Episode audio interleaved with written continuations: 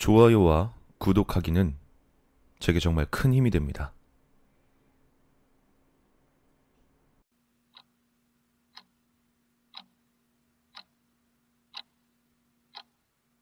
시계바늘은 어느새 저녁 6시 30분을 지나고 있었다.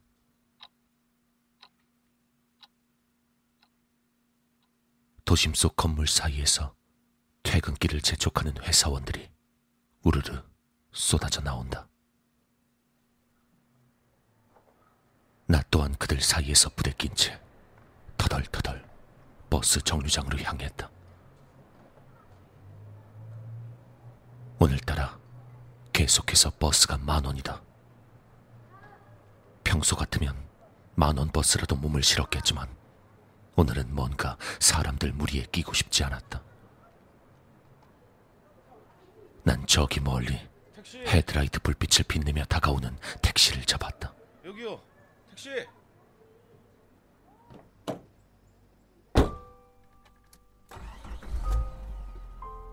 망원동으로 가주세요. 택시는 유유히 직장인 무리를 빠져나가 목적지를 향해 출발했다. 뒷좌석에 앉아 창을 반쯤 내리고 밖으로 손을 뻗었다. 손끝에 닿는 쌀쌀한 공기가 가을이 왔음을 짐작해 했다. 손님, 많이 지쳐 보이시네요. 택시기사가 백미러로 힐끗 나를 쳐다보며 말했다. 예?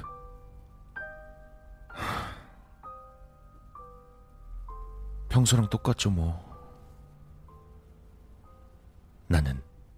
영혼 없는 말투로 대답을 회피했다. 괜찮으시면 제가 겪었던 이상한 이야기를 하나 들려드릴까요? 나는 묵묵부답으로 일관했다.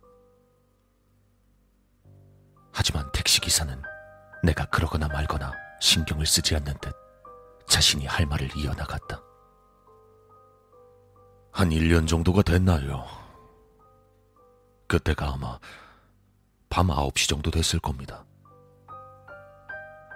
그때도 손님 같은 회사원 한 분을 태웠습니다. 난 여전히 창밖만 바라보고 있었다. 근데 그 손님이 무척이나 바빠 보였습니다. 마치 누군가에게 쫓기기라도 하듯이.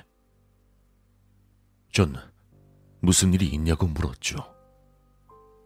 근데 무작정 어디든 가달라고 하는 겁니다. 뭐 여하튼 저는 알겠다고 하고 앞에 보이는 표지판에 따라 그저 길을 갔습니다. 말을 이어나가던 택시기사는 감정이 없는 눈빛으로 백미러 넘어 뒷좌석에 있는 나를 응시했다. 그렇게 얼마나 달렸을까요?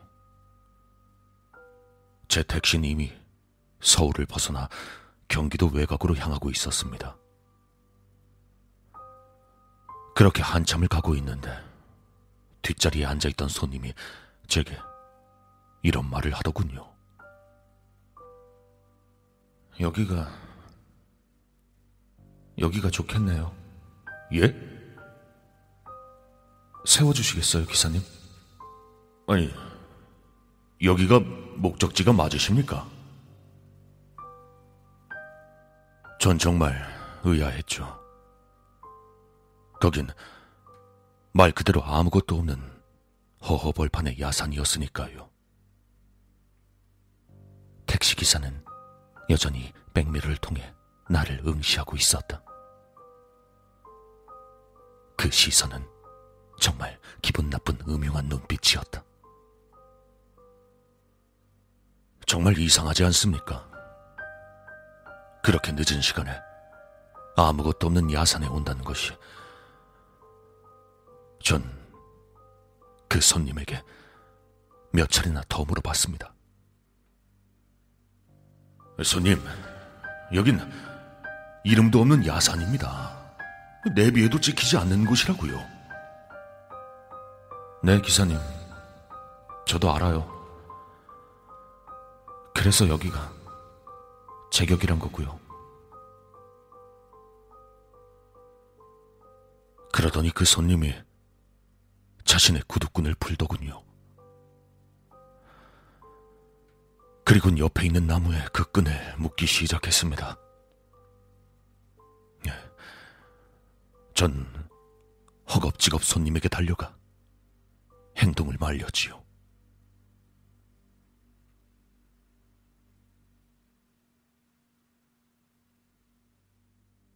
손님! 아이고, 뭐 때문에 이러시는지 모르겠지만, 이건 아닌 것 같습니다. 그만하세요.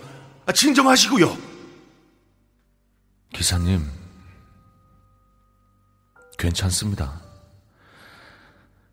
오래전부터 생각했던 일이에요. 모든 게 다 그냥 계획대로 흘러가는 것 뿐입니다. 사실 저 오늘 다니던 회사에서 잘리고 아내한테 이혼 소송을 받게 됐습니다.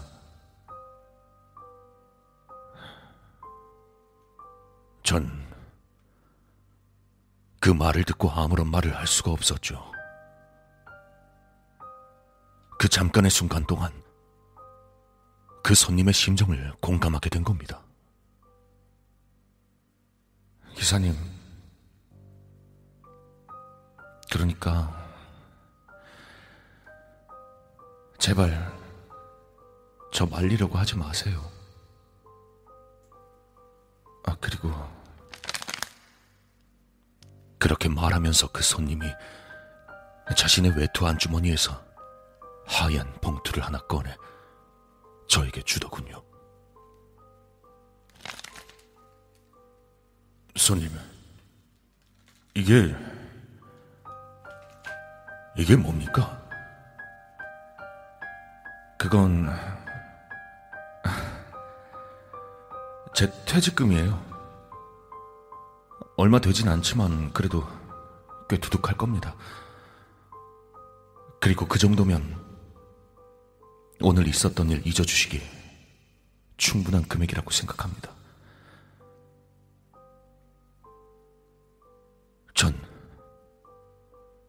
그 봉투를 살짝 열어서 확인했습니다.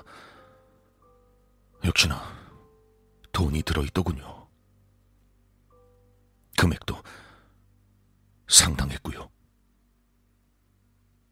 아니, 아니 손님. 그래도 손님 이건 좀... 아니, 손님! 제 말이 끝나기 무섭게 그 손님은 어느새 나무에 구두끈 매듭을 짓고 자신의 목을 매달았더군요. 그 손님은 고통에 발버둥 치고 있었습니다. 하지만 전, 전, 그 순간 아무것도 하지 않았죠. 그 손님에게 받은 돈이 탐나더군요. 그렇게 그 손님은 끝내 발버둥을 멈추고 몸이 축 늘어졌습니다. 기사의 말이 거의 끝날 때쯤 택시는 어느새 목적지에 다다랐다. 난 기사의 말들을 그저 흘려보낸 채 요금을 계산하려고 했다. 택시비 얼마 드리면 되죠? 얼마 나왔습니까? 아니요. 돈은 받지 않겠습니다. 손님, 오늘 제 얘기를 들어주신 것만으로도 감사합니다. 예? 뭐, 알겠습니다. 그럼. 내가 알겠다고 하고 택시에서 내리려고 했다. 저 손님, 그러자 택시기사가 앞좌석에서 몸을 뒤로 하며 내 팔을 붙잡았다. 그리곤 눈물을 흘리며 말을 이어나갔다. 손님, 이제 더 이상 제 택시에 안 타셨으면 합니다. 부탁드립니다. 요금이라면 그때 손님이 저에게 주셨던 액수면 충분합니다. 죄송합니다. 죄송합니다. 제가 잘못했습니다. 그때 손님의 돈을 받으면 안 되는 거였는데 그날 이후로 계속해서 손님이 제 택시에 타고 이 얘기를 몇 번이나 했는지 모르겠습니다. 이제 그만 절 용서해 주십시오. 그 말을 들은 난 더 이상 아무 말도 할 수 없었다.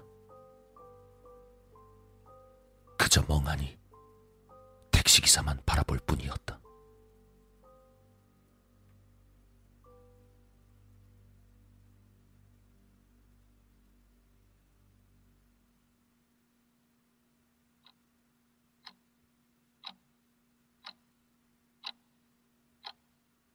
시계바늘은 어느새 저녁 6시 30분을 지나고 있었다.